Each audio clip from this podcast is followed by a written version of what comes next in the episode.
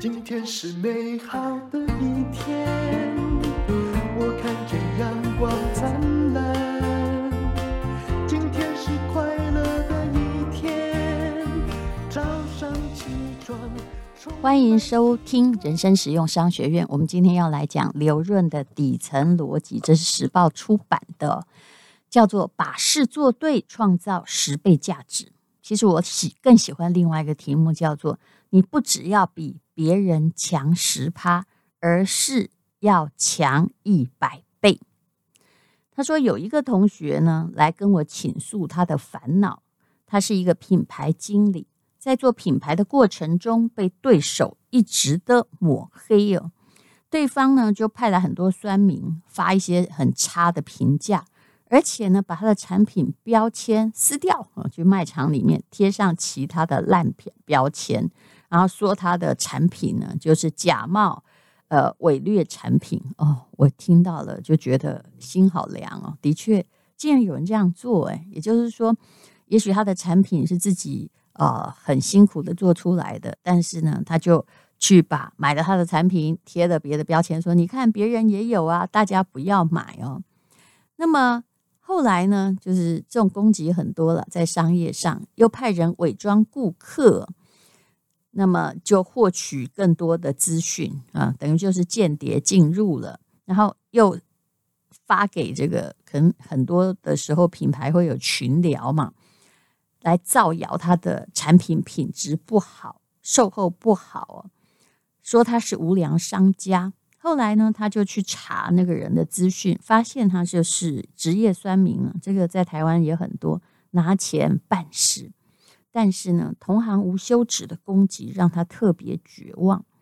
对这点，我有话要说。我真的觉得你真的不用攻击别人，因为攻击了别人，你也不会上位。大家都好像做类似的产品，但是并不是在同一个比赛里头。这是我的看法。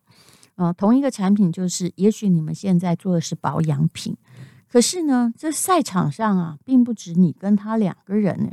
你把对方搞倒了，你以为大家就要来买你的东西吗？肯定是不对的，因为 还有别的竞争者，你要够好，否则呢，光把你前面的人拉下来没有用。这又不是在考试，也就是第二名呢，老想扯第一名啊，那。只要他有一天考国文的时候拉肚子，你就会觉得你赢了。其实这种态度呢，实在不是商业社会的好态度哦。好，那刘润呢就对这个同学说什么？听起来是很有励志性的。他说呢，当你只比别人强一点点的时候，也许别人会嫉妒、会攻击你或诋毁你。可是呢，当你有足够的强大，超越别人时，别人连嫉妒的勇气都没有。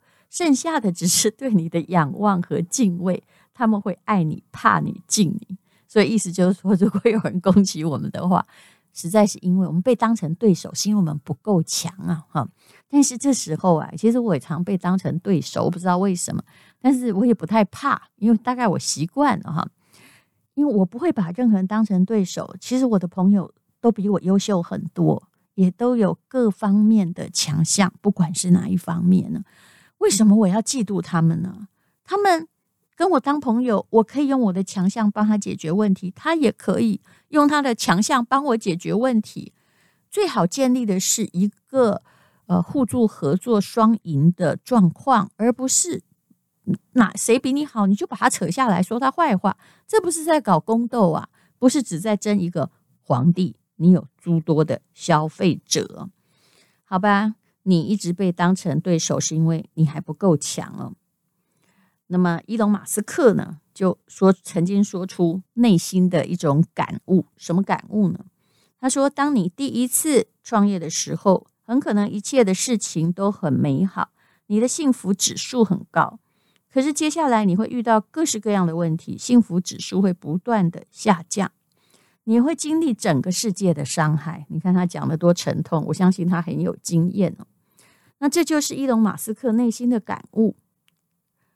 他又说，如果你进入任何一个市场，面对那些强大的竞争对手，你的产品和服务必须比别人好很多，不能只是有一点点优势。对，很多优势哦，真的是只有商家自己看得到，觉得我这个比你好，我那个比你好。对不起，消费者没看到，他只看到你比较贵。嗯，好，我又讲自己的话。我们回到伊隆马斯克，他说：“当你站在消费者的立场上，你总是会购买值得你信赖的品牌。”除非这个品牌、这个产品有很大的差异性，你必须有创新思维。只要你是创业者，而不是创造更好的统一性。想想这个 iPod 是怎么样取代随身听的？其实他们根本不是在同一个赛道上啊。或者是 iPhone 怎么样去取代这个 Nokia 的？啊，还有这个 iPad 呢，也取代过一个，就是。平常，嗯，感觉很像笔记型电脑的那种平板呢。也就是说，你做事情呢，不能只跟他一样，比他好个十趴，而要比他好个十倍。对不起，我前我前面讲一百倍太夸张了，十倍有可能吗？那至少你要设定哦，你可能会比他好十倍吧。刚刚讲的这些例子都不容易啦，因为创造 iPod 去取代这些随身听的，必须有一个很强的团体、很强的研发，还有很巨大的财力。可是你总是可以有这样的愿望，不要只比对方好一点点，在商业竞争上面呢。刘润说，创业的时候很重要的是选择，而不是努力。那么。更重要的是思考，而不是只有执行啊！你呢，不能只比别人强十趴，要强一千趴，也就是十倍。你比别人强一点根本没有用，真正有用的是你比别人强很多，也就是站在山顶上，你可以看到其他的山很小，台湾的山几乎也没有人想要跟玉山比。就是这个意思。那么，如果你往上爬，不要去理路上的这些呃酸民啊，或者是对手啊，在咬你的话哦，那么你也会发现什么呢？刘润说，当你开始改变，你也会发现周围都是好人。生活中，我们总会遇到一些充满了负能量的人，还有一些麻烦的事情。但往往我们真正要逃离的，并不是那些充满负能量的人和麻烦事，而是不断遇到负能量人和麻烦事的自己哦。刘润曾经采访过，就是对我们认识的黄渤，影帝黄渤。黄渤曾经感慨的谈自己成名前后的区别。你要知道，黄渤其实是很心酸的，因为他长得不太帅，大家都说。他应该没有条件走演员这条路。当记者问他说：“哎，你以前遭受过很冷淡的待遇吗？有人瞧不起你吗？”黄渤说：“怎么会没有呢？以前唱歌的时候啊，哈，嗯，都是一直这个样子啊，呃，唱歌啊，没有领到酬劳啊，不断的受骗上当，人家叫你去唱歌还不付你钱。”从剧组回去啊，就是大牌有车搭，他只能呢就没有车可以搭哦。以前在剧组里面，总是会遇到各式各样的人，对你耍各种小心机啊。那现在呢，因为成名了嘛，身边都是好人，每张脸都洋溢着笑容，走到哪都是黄老师，你累不累？饿不饿？要不要休息？要喝些什么？你辛苦了。总而言之，他说的是成名之前遇到都是坏人，成名之后遇到都是好人。那为什么是朋友们很势利嘛？这当然也有，如果你要用势利来了解的话。可是其实真正的问题是你身处的圈子不同了，不是吗？啊，原来坏人永远是留在下层的。从时间轴来看呢，你要离开的不是那些烂人烂事，而是要离开那个。不断遇到烂人烂事的自己，就不要在很下面的地方跟一群品质不是那么好的人在那里抢东西吃，抢来抢去啊！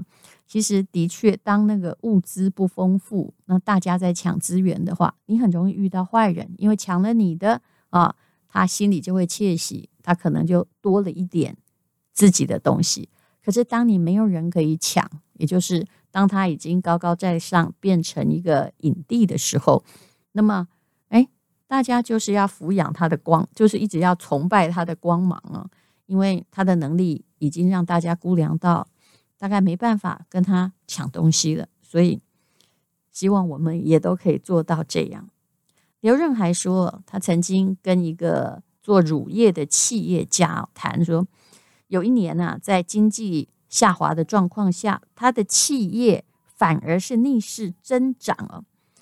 他问他为什么呢？啊，他就说：“哎，因为我们服务好，我们品质好啊。”其实听起来好像是在自夸，回答也很简单，对不对？可是呢，他没有去。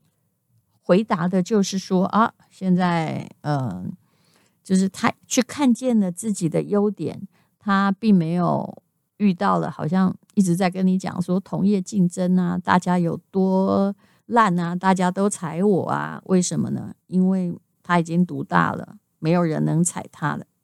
刘任说，如果你遭遇竞争对手的攻击、小人的算计，在跟对方沟通的时候啊，哦，呃，那个。要这个诱导对方吐露更多证据，然后咨询你的律师是否可以采取一些反制。如果证据不够充分，没有办法得到法律上的支援，也可以保存证据。在面对粉丝的时候，你可以有理有据的自证你的清白，不会呢被人家攻击，有理说不清，也就是保护自己，也是一种本能。在现代社会哦，你千万不要去歌颂那些打不还手。我有时候也是很凶的，别人要诬赖我，我也还是会说。但是，呃，我应该说，我手里好像有气，但是我心里其实是没有气的。我那时候会知道，因为我不够强，所以呢，你还觉得跟我还在同一条跑道上，所以你想要把我拉下来。所以一切呢，还是我们自己的问题。我们不要站在。跟他同样的地方，他认为我们，他跟我们是在同一个跑道，但是我们可不要认为我们跟他在同一个操场上继续在竞赛啊！打败这样的人，其实并没有什么意思哦。那么刚刚呢，这种只要是巨头在讲的，都是我们的品质不错啊，我们的服务很好，也就是这是他很认知他胜出的原因。他并没有去管，呃，旁边有人在攻击他啊，也就是说，事实上只有你自己不够好的，才处处看到对手，把别人当成对手。但是真正做得很好的企业或很好的个人，他只看到他自己，他要做得很好，他要确保他的品质，就是这样了。所以现在我再问你一句话，请问你有对手吗？嗯，如果。你觉得你有对手的话，那你可能跟那个你不是很喜欢的对手就在同一个操场里，还在比赛跑步呢。那你到底是要把他打败啊？要竞技，要摔跤，把他摔出场外，还是你自己干脆再跑好一点，不要在那个烂操场再跟他一起跑了？好，谢谢你收听人生实用商学院，我觉得挺有意思的一篇文章。因为今天又可以，今天又可以。